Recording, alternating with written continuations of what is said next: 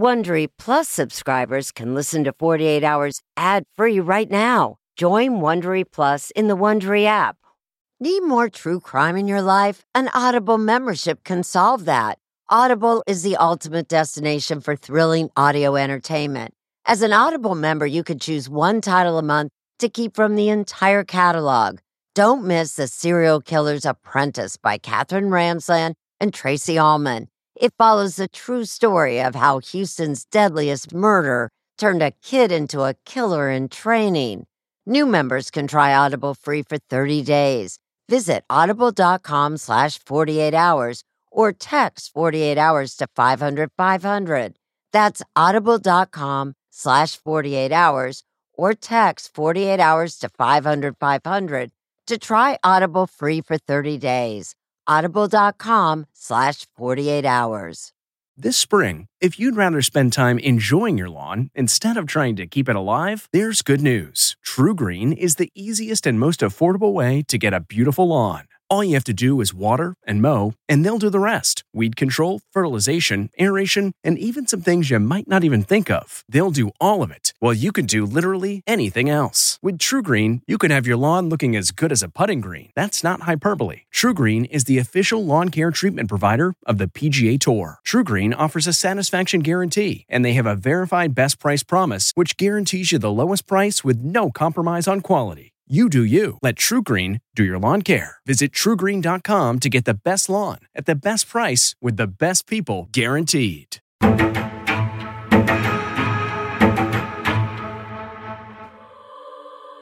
When something like this happens, when somebody goes missing, you want answers. But this case is incredibly unique when you started to dig a little bit deeper. Nothing is what it seems. Suzanne Morphew went missing on Mother's Day in May of 2020, and from there on out, it became a nationwide search for her. Suzanne Morphew left for a bike ride and she never came back. She has two beautiful daughters. The family looks to be perfect from the outside.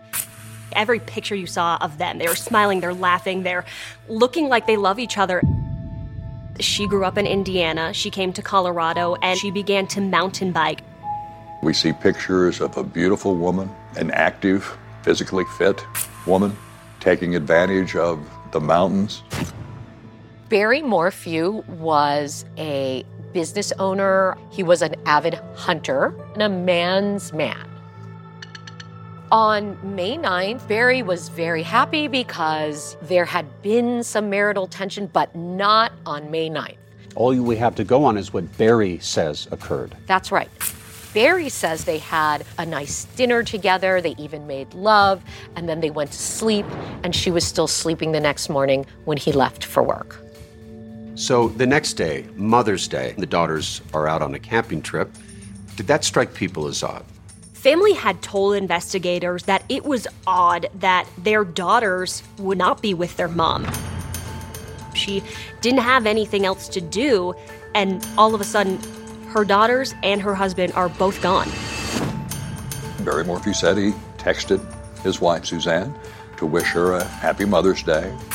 He received no reply. He had contact with his daughters back and forth, can't get a hold of mother. And then someone contacted a neighbor. Right. The neighbor had told Barry that her car's here, she was not home. And Barry says, well, maybe go look for her bike because she's an avid mountain biker. The neighbor said he could not find it. Local law enforcement responds to the scene and they do find her bicycle. Where was that bike? It's right over here, Peter. The bike was found at the bottom of this ravine right here. The initial thought is kidnapping. Oh, Suzanne, if anyone is out there that can hear this, that has you, will do whatever it takes to bring you back. So, about 10 days into the investigation, they learn about a piece of technology that we have an example of right in front of you. What is that? Right. So they find a spy pen. It looks something like this, and they find it in the master bedroom of the Morphew home. It's like James Bond. It's a pen that looks like a regular pen, and it records conversations. This spy pen was given to Suzanne to record Barry Morphew in hopes of catching him in an affair.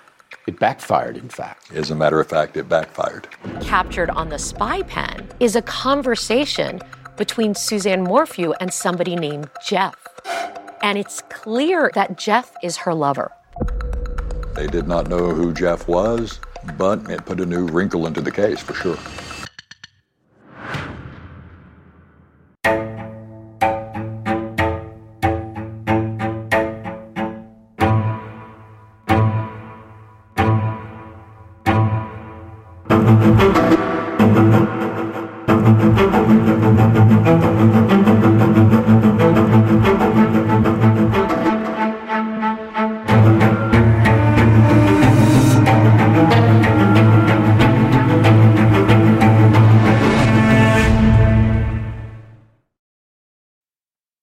A sense of safety is important to everyone, and that's why I want to talk to you about SimpliSafe. It's an advanced security system that protects your entire home so you can rest easy. SimpliSafe is completely customizable with advanced sensors to detect break-ins, fires, floods, and more. You can have 24/7 professional home monitoring for less than $1 a day.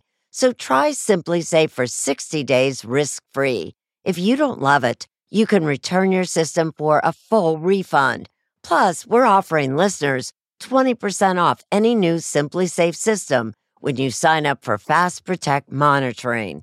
Don't wait. Visit simplisafe.com slash 48 hours. That's simplisafe.com slash 48 hours. There's no safe like SimpliSafe. If you're a fan of 48 Hours or true crime, looking to try on a case of your own, June's Journey is for you. A thrilling hidden object mystery game set against the backdrop of the 1920s. You play as June Parker, an amateur detective trying to unravel your sister's mysterious murder. As you dive into a world filled with twists and turns, trust no one. Every character could be hiding secrets. While you piece together the intricately woven plot, you'll collect crucial information in your photo album, turning suspicions into facts. And if you want help on the case, you can even join a detective club to collaborate or compete with fellow sleuths on hundreds of puzzles. Discover your inner detective when you download June's Journey for free today on iOS and Android.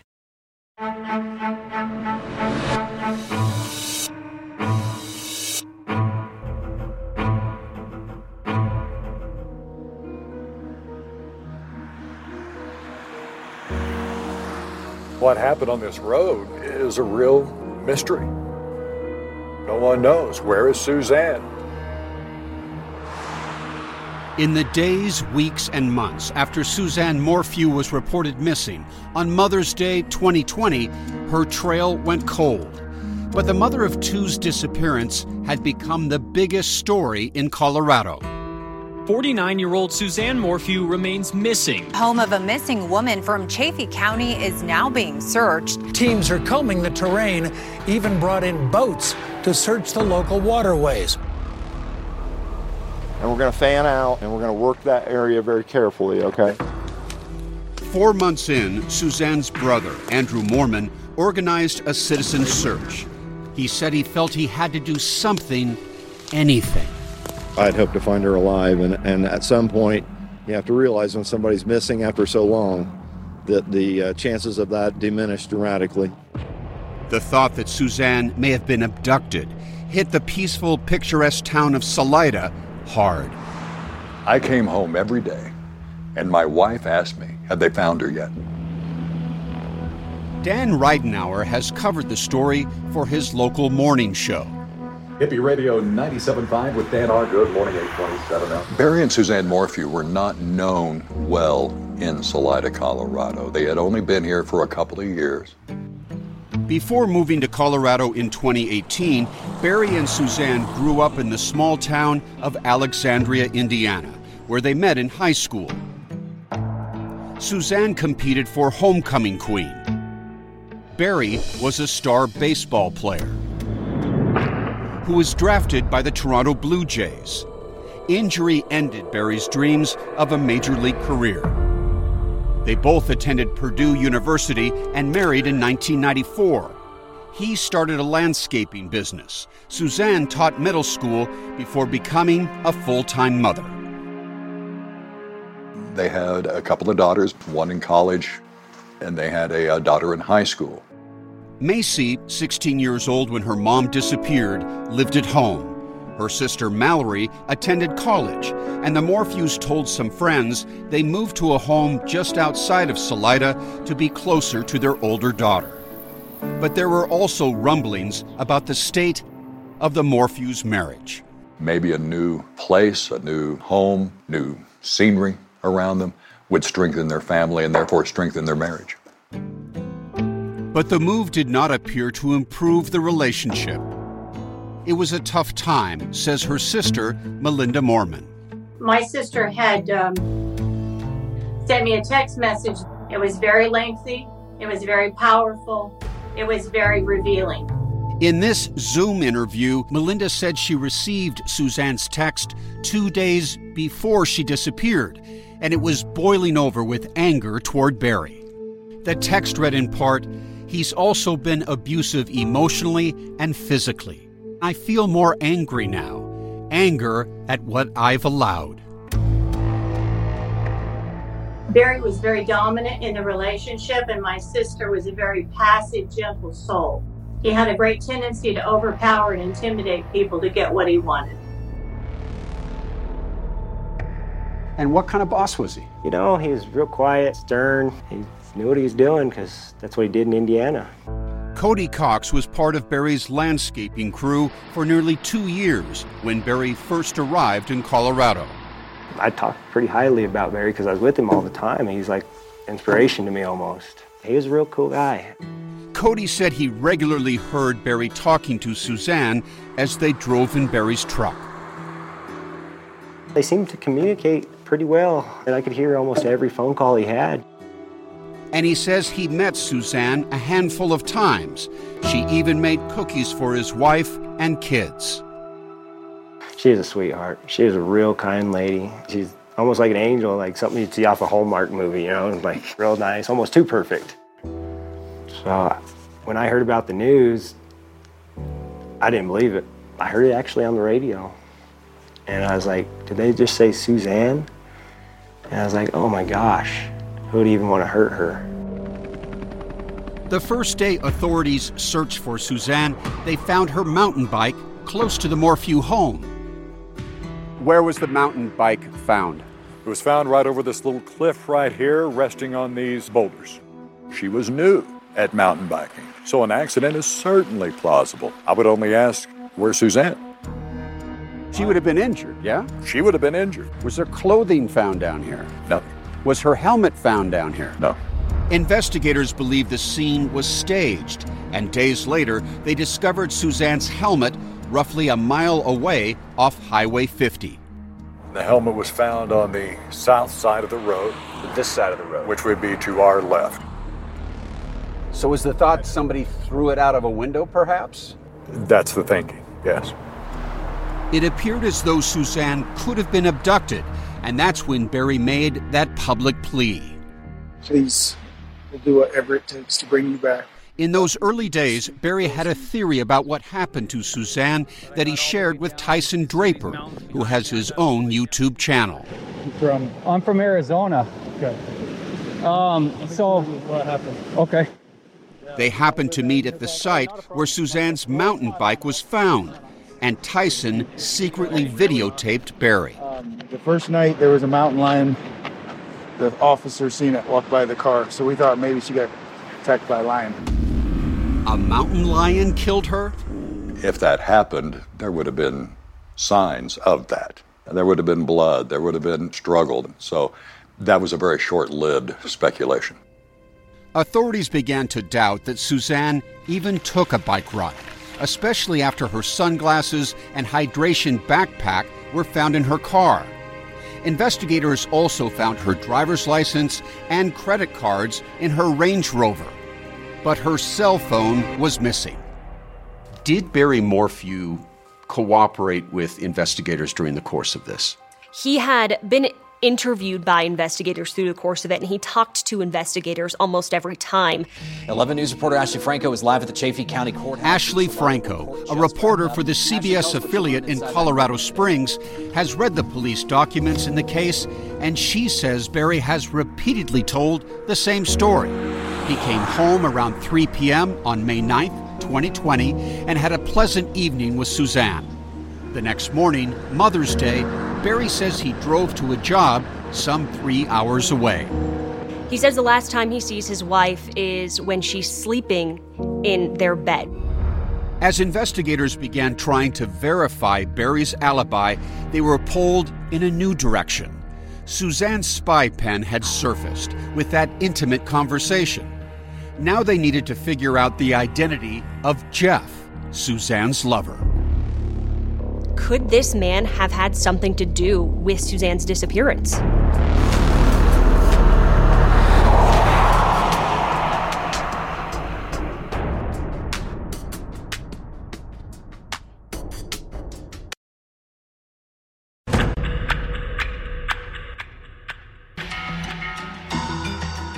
It was just days after Suzanne Morphew went missing when investigators make that intriguing discovery. They discover a spy pen. A spy pen? A spy pen. Aya Gruber is a professor of law at the University of Colorado and a former defense attorney. She has closely studied all the public investigative files in the Morphew case. She knows it was not easy for investigators to find Suzanne's secret lover, a man named Jeff. She hid that affair so well that it took agents six months to find the man she was having an affair with. Jeff turned out to be Jeff Libler, and he had a wife and six children in Michigan, where he lived. He and Suzanne had a one time fling after high school. Decades passed until Suzanne reached out to Jeff out of the blue in 2018. When Suzanne and Barry moved to Colorado, Suzanne messaged him on Facebook. And what did she message him? Howdy, stranger. And from that moment, they had talked almost every single day, nonstop. In the months after Suzanne went missing, Jeff kept quiet. He only began cooperating after he was located by investigators, who learned Jeff had taken steps to hide the nearly two year affair. What he did was delete all his social media accounts that he had used to communicate with Suzanne. He's got a lot to lose if revelations of this affair come out.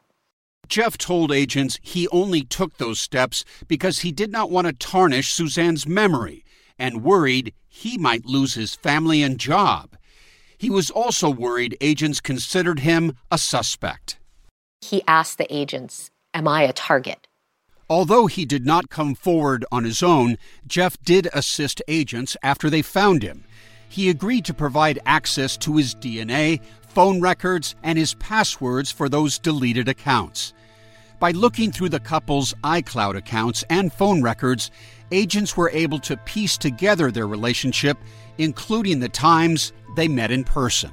Investigators also found that Suzanne, on several instances, had gone on vacation to meet up with Jeff in many different states, ranging from Louisiana to Florida.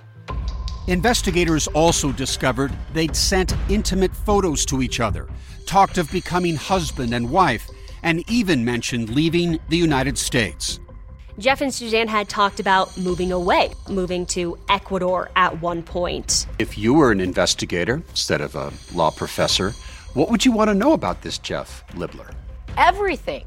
I'd want to know everything about what he was doing, what he was thinking. Here is somebody who arguably had the last communication with Suzanne before she went missing. The love affair between Suzanne and Jeff became a key part of the investigation as agents tried to figure out what happened to her on that Saturday, May 9th, the day before Mother's Day. Records show that Suzanne and Jeff messaged each other 59 times that day, much more than usual, authorities say. At one point, Suzanne sends Jeff this selfie. Investigators dub it her last proof of life photo. Barry was not home, as the lovers' texts heat up. At 2:05 p.m., Suzanne writes, "I'm just in love with you. What you up to?" Jeff's response at 2:06 p.m., "Want to strip down and get naked?" LOL. She responds by saying she'll load up her WhatsApp account, and then at 2:11, Suzanne writes, "Okay, I'm on WA." Then at 2:26 p.m., Suzanne gets a text from Barry that he's heading home. Done, headed back. No one knows if Suzanne saw that text or was preoccupied with Jeff, but she does not answer. Barry follows up, appearing to wonder where Suzanne is. Did you leave? There was still no response from Suzanne, and investigators speculate the next few moments are when Barry returned home. They notice that Barry's cell phone appears to be pinging all around the outside of his house. Was he chasing Suzanne before a final and fatal confrontation? Investigators asked Barry to explain that unusual phone activity. And he says, Well, let me think about that. I was probably walking around my house shooting chipmunks. You heard right. It was perhaps the world's first chipmunk alibi. Barry says the chipmunks were a constant nuisance at his house, and he'd been running around shooting them that day. And then that confession to shooting chipmunks becomes a major piece of incriminating evidence against him. Because because they're saying, well, you know, now he's admitting to having run around the house, and this is a ridiculous explanation. So it must be the explanation of a guilty person. There was no evidence of any chipmunk shootings around Barry's house. Part of his problem, Aya says, is that Barry granted between 30 and 40 interviews, all without a lawyer, to everyone from a county detective to members of the FBI. Would you have allowed him to do all these interviews? No. Absolutely not. Meanwhile, Jeff Libler was cleared. He told agents he was in Michigan that weekend and his alibi checked out. When investigators tell Barry of the affair, he denies knowing anything about it. But if Barry knew nothing about Suzanne's affair, what motive would he have to kill her? One clue may be a deleted text that investigators found on Barry's phone, sent by Suzanne just days before. I'm done. I could care less what you're up to and have been for years. We just need to figure this out civilly. So the only thing that makes sense is that Barry Morphew lost it when Suzanne finally said, I'm leaving you. Barry knew that his daughters would be away on their camping trip that Saturday afternoon, and authorities say he took advantage of that opportunity to kill Suzanne and clean up the crime scene. From 2:47 p.m. until 10:17 p.m., just under 8 hours, Barry's phone goes into airplane mode. What do authorities believe was happening during that time? Authorities say that they believe when his phone went into airplane mode that he was disposing of possible evidence. Unable to track Barry's cell phone, investigators tapped into a relatively new investigative technique digital vehicle forensics to pull a stream of data out of Barry's Ford truck. And Barry's truck told a different story than what he was telling investigators. They were using Barry's own car against him. Do you believe Barry Morphew's chipmunk alibi? Chat now with the 48 Hours team on Facebook and Twitter.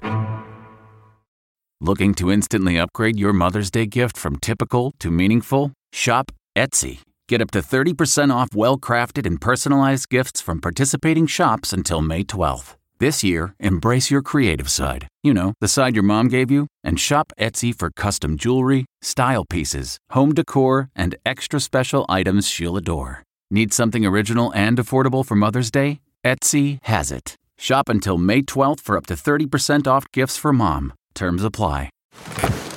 the comfort of your favorite seat is now your comfy car selling command center, thanks to Carvana. It doesn't get any better than this. Your favorite seat's the best spot in the house. Make it even better by entering your license plate or VIN and getting a real offer in minutes. There really is no place like home. And speaking of home, Carvana will pick up your car from yours after you finalize your offer. Visit Carvana.com or download the app and sell your car from your comfy place.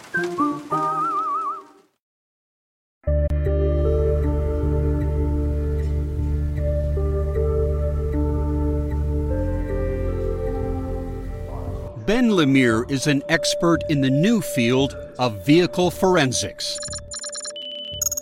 Give me a sense of how your technology from your company helps solve criminal cases. So a lot of times it's used to, you know, locate bodies. LeMere is the CEO of the Berla Corporation. Helps uh, get people convicted. Um, it's helped get people not convicted. Investigators from Scotland Yard to the FBI have learned how to use Berla's software to tap into the dozens of computers in a car. It's accurate enough to be used as evidence in court cases, correct? Yes, sir. It's, uh, it's used every day uh, in cases around the world. Cases like the disappearance of Suzanne Morphew. Investigators created a Birla report, meaning they tapped into the data in Barry's Ford truck to track its movements after his cell phone went into airplane mode. A couple of the pieces of evidence that I think are very harmful to his case um, come from the data in the car.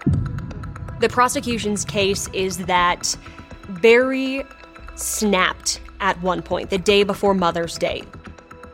Authorities believe Barry killed Suzanne that afternoon. He told agents he went to bed around 8 p.m. that night, but the data pulled from the truck shows that the truck was put in reverse and moved some 96 feet closer to his house around 9:30 p.m. Investigators think that's when he could have loaded Suzanne's body. Initially, Barry told police that he set his alarm for 4:30 a.m. on Mother's Day and left the house by 5 to drive to a job site in Broomfield, a town near Denver 150 miles from Salida. But the truck's computers show that someone was opening and closing the truck's doors around 3:30 a.m. Investigators believe Barry began driving toward Broomfield much earlier than he claimed. But there is a 4-hour window, approximately 4 a.m. to 8 a.m., when no activity was recorded by the vehicle's computers. There are events in the car that aren't recorded, so they can't give sort of a full chronological picture. And if Barry hid Suzanne's body during that four hour window, the truck's data does not provide answers. Why is data missing sometimes? Well, it gets overwritten. Um, you know, it is a computer, and you know, log files they only last so long. But Barry helped fill in some of the missing data. He told agents he took a left upon leaving his home instead of a right because even though it was dark, he remembered seeing some elk. He saw a herd of elk, and he's a hunter, so he was interested and he wanted to get an up close look. That admission was significant to agents because it put him in an area where a key piece of evidence had been recovered. Investigators found Suzanne's bike helmet up that road, so they believe at that point when he turned left instead of turning right that he could have been ditching her bike helmet. At 8:10 on Mother's Day morning, the truck's computers again began recording data. And by then, Barry's cell phone had also come back to life. Agents are able to track Barry's cell and truck movements and can see that he first pulled over at this Broomfield bus stop where he discarded something in a garbage can. And then he moves on to a hotel trash can, a McDonald's trash can, a dumpster in a Men's Wearhouse parking lot, and then back to the hotel and dump stuff in a dumpster there. Investigators believe that during these trash runs, he was disposing of evidence in different places within the Denver area. This is a surveillance shot of Barry on one of those trash runs, but investigators could not see what he was throwing away. It may have looked incriminating, but Barry claims it was just another day at the office. He told agents he was merely being cheap, not criminal. And his claim, well, I just always have a lot of junk in, in the vehicle. I don't like to pay to have it uh, disposed at a landfill. I, this is just what I do. But it's suspicious that you would go to five different trash areas to dispose of several things. Why not just do it at one?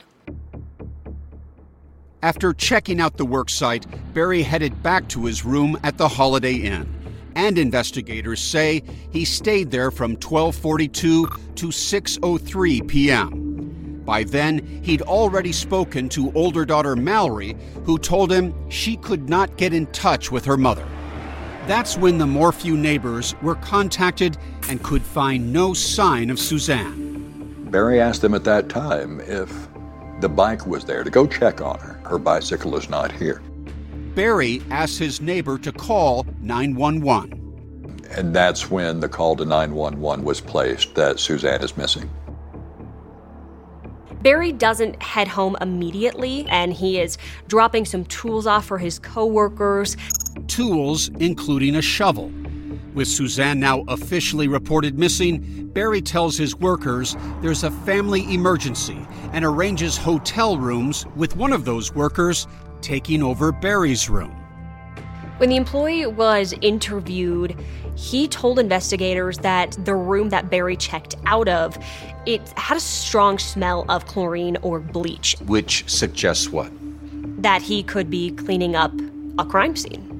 Just after 6 p.m., Barry starts driving back to Salida. On the way, Barry speaks to sheriff's deputies who advise him they found Suzanne's bike, and he arrives at that ravine at around 8:40 p.m. And investigators say that when he arrived there, he was pretty emotional for a few minutes. By Sunday night, Suzanne's daughters were back home, but Suzanne is nowhere to be found. No questions asked, however much they want. Barry offered a $100,000 reward for information that was later doubled to $200,000. Investigators later discovered many texts from Suzanne to a close friend that apparently revealed her tormented feelings about Barry. He won't speak of divorce. I feel no peace when he's here. I wouldn't feel safe alone with him. Barry became the prime suspect, and investigators think they know how he killed Suzanne.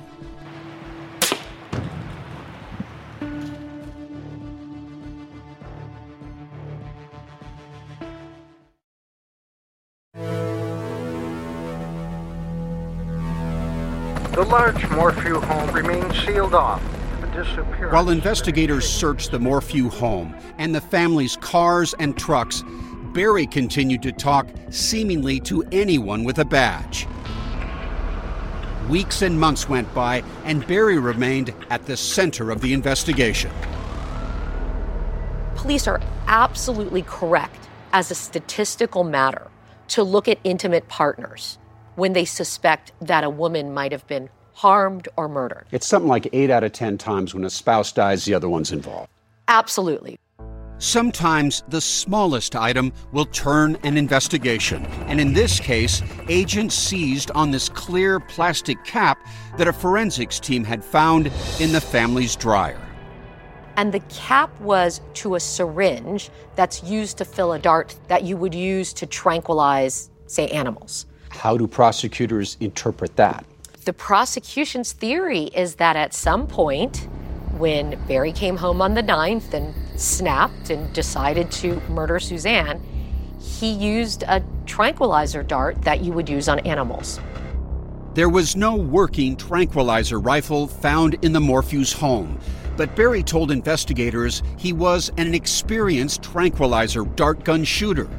He knew how to load darts with paralyzing chemicals, having used them to illegally sedate deer and remove their antlers to sell.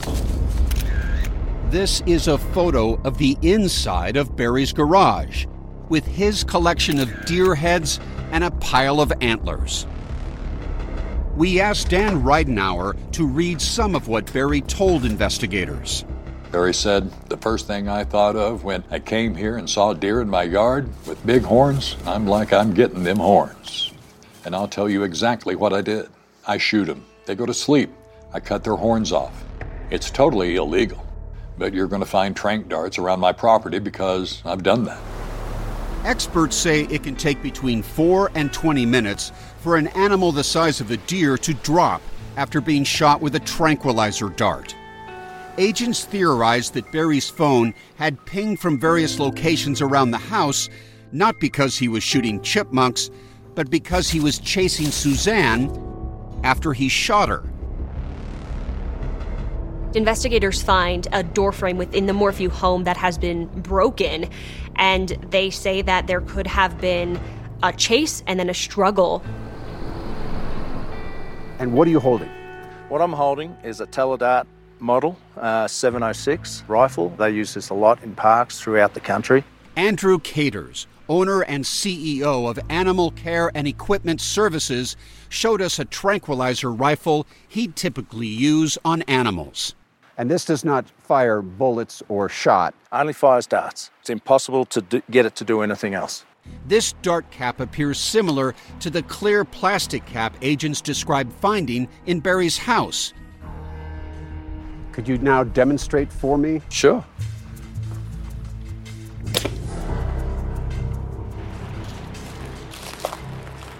So, if Suzanne had been struck by one of these darts, it's right here. Would she have time to run around, try to escape? She could, but I don't think she would get very far. For a human being, it could be lethal. For sure. Bolstering the theory that Barry and Suzanne had a confrontation the day she disappeared were apparent scratches seen on Barry's left arm. Agents took the circumstantial evidence they gathered Barry's apparent suspicious behavior, his contradictory statements, the puzzling data from his truck, Suzanne's disturbing texts, and those five trash runs, and brought it all to the district attorney. On nearly the anniversary of Suzanne's disappearance, Barry is arrested. The moment captured on a cell phone by a passerby. In May 2021. Tonight, the husband of Suzanne Morphew is behind bars accused of killing her. The Chaffee County Sheriff says Barry Morphew was arrested this morning. Suzanne's body has never been found, and prosecutors assume she's dead. Despite the lack of a body, Barry was charged with first degree murder, tampering with physical evidence, and a variety of other allegations. He was held without bail and eventually pleaded not guilty. In their arrest affidavit, prosecutors spelled out what they believe happened to Suzanne. It had become clear that Barry could not control Suzanne's insistence on leaving him. And he resorted to something he has done his entire life hunt and control Suzanne like he had hunted and controlled animals. Suzanne's sister Melinda reacted to the news of Barry's arrest. There are no winners in this story. There are two families who are suffering deeply. Barry ultimately hired high profile lawyers from Denver, and in the summer of 2021, Judge Patrick Murphy heard the prosecution's evidence in open court. He decided to hold a preliminary hearing to see if this case had enough evidence to go to trial. The defense tried mightily to blunt the state's case, countering that the clear plastic cap found in the dryer means nothing because no one could say how long it had been there. Furthermore, Suzanne's DNA was found on the cap, not Barry's. And as for that chlorine smell in Barry's hotel room, one of the managers from the Holiday Inn had actually communicated to agents that this smell of chlorine existed before Barry Morphew was there because that room's directly above an indoor pool. And there was one more crucial issue the prosecution had to deal with, one that its own forensic team uncovered. DNA evidence made public for the first time now threatened to destroy the case against Barry. This DNA discovery is so significant.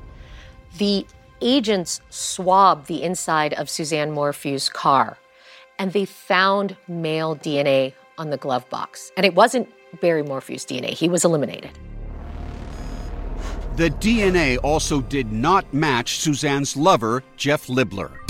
But it was a partial match to the DNA of an unknown male who had attacked other women, and it raised a disturbing question. Had Suzanne fallen into the hands of a sexual predator?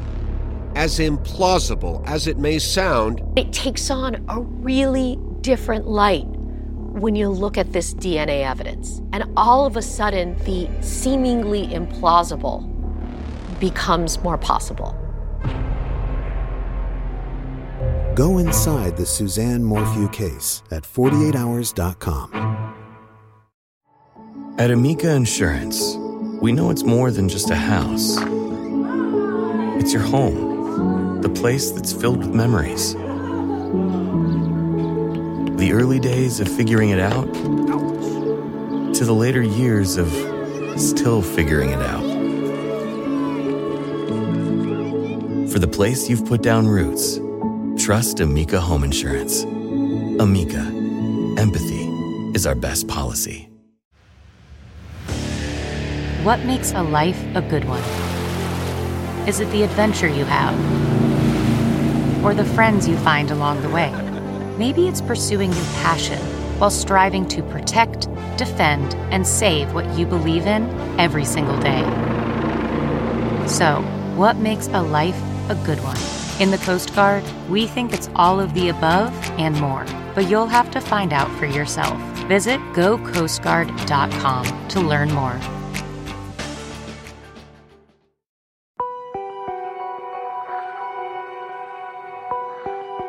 In September 2021, at the Chaffee County Courthouse in Salida, Judge Patrick Murphy heard arguments about whether there was enough evidence to try Barry Morphew for murder. The judge named off three different scenarios, saying Suzanne Morphew left willingly, Barry Morphew could have killed his wife, or someone else abducted Suzanne and killed her. He said it was unlikely Suzanne had run off on her own, even though she and lover Jeff Libler had discussed moving to Ecuador. The judge says that because of the evidence that's been presented about how loving Suzanne was toward her daughters and toward her family, that she could never do that. But the abduction theory could not be so easily dismissed, especially after that mysterious DNA was found in Suzanne's Range Rover. Investigators learned that DNA at least partially matched the profile of an unnamed man connected to three unsolved sexual assault cases in Tempe, Phoenix, and Chicago. So, how can that DNA end up in her car? Well, that DNA can end up in her car if she was the victim, for example, of a serial killer or if the person was hired or it was opportunistic. There could also be potentially an innocent explanation that at some point, you know, the person came in contact with the car randomly as a mechanic. But it is very, very curious. Barry Morphew can stand up and say, I'm not your killer. The man whose DNA is in my wife's car tied to past sexual assaults, that's your killer. Barry Morphew absolutely could say that, and that's what his defense is banking on in this case. In frank language, Judge Murphy gave his opinion of the state's evidence. I find that the proof is not evident, nor is the presumption great that Mr. Morphew committed first degree murder. Despite that, the judge ruled there was probable cause to go to trial. But this judge was very careful to say, look, I'm finding probable cause here, but it's only because I am looking at all the evidence in the light most favorable to the prosecution. Murphy said he was obligated to set bond for Barry. The judge says $500,000 cash only bond. And are they monitoring him in some fashion? Barry Morphew is wearing an ankle monitor for them to track him to make sure that he is staying in Chaffee County. A few days later, on September 20th, 2021, Barry Morphew and daughters Mallory and Macy are all smiles as they leave the jail. How does it feel? They stand firmly behind their dad. Barry had talked to scores of investigators since his wife's disappearance, but through his lawyers, he declined to be interviewed or to make a statement to us, citing court rules and orders. In October 2021, Barry Morphew's civil attorneys announced a daring move. They intend to file a civil lawsuit claiming that prosecutors and investigators intentionally withheld exculpatory evidence that may have pointed to Barry's innocence. According to this letter of intent to sue, it says that prosecutors presented defense attorneys with evidence that they got after the preliminary hearing, saying that they now know the person who this DNA matches. Nothing else about this unnamed person or his whereabouts on the day Suzanne went missing has been released publicly. This is a hard case for the prosecution. People are looking for that smoking gun. People are very concerned that once this goes to a jury, that they'll not be able to find him guilty. This case is really about the limits that the criminal legal system has to give us closure. When somebody goes missing who's beloved and has children, you want the bad guy to be held accountable. But in some cases, they are just mysteries. Suzanne's sister Melinda says she thinks about Barry a lot and wishes he would just tell the truth about what happened between him and Suzanne. Please do the right thing, Barry. Please do the right thing. And Melinda wants her nieces to know one thing about their mother. Mallory Macy, your mother would have laid down her life for you girls. She would never leave you. She would never forsake you. She loved you with her whole being.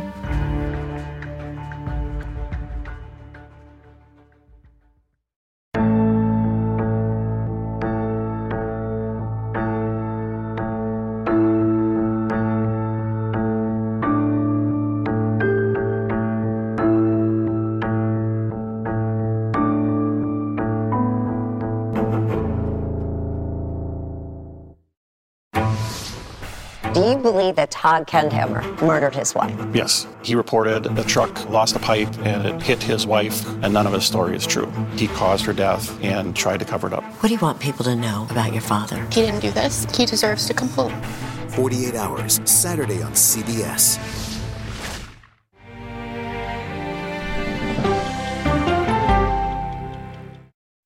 Hey, Prime members, you can listen to the 48 Hours podcast ad free on Amazon Music. Download the Amazon Music app today. Or you can listen ad free with Wondery Plus in Apple Podcasts. Before you go, tell us about yourself by completing a short survey at wondery.com/slash survey.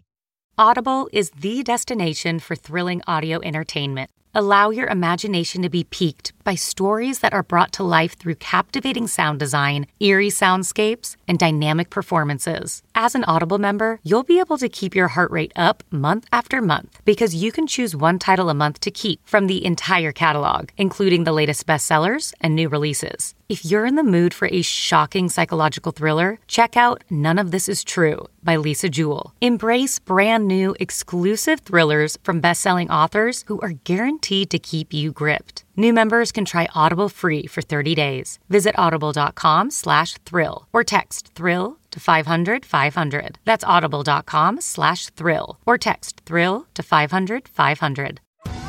Survivor 46 is here, and so is On Fire, the only official Survivor podcast. And we have a twist this season. The winner of Survivor 45, Dee Valladares, will be joining us every week. We're going behind the scenes of the biggest moments, the how and the why things happen, and the strategy and analysis you can only get from someone like me, a Survivor winner. Listen to On Fire, the official Survivor podcast, wherever you get your podcasts.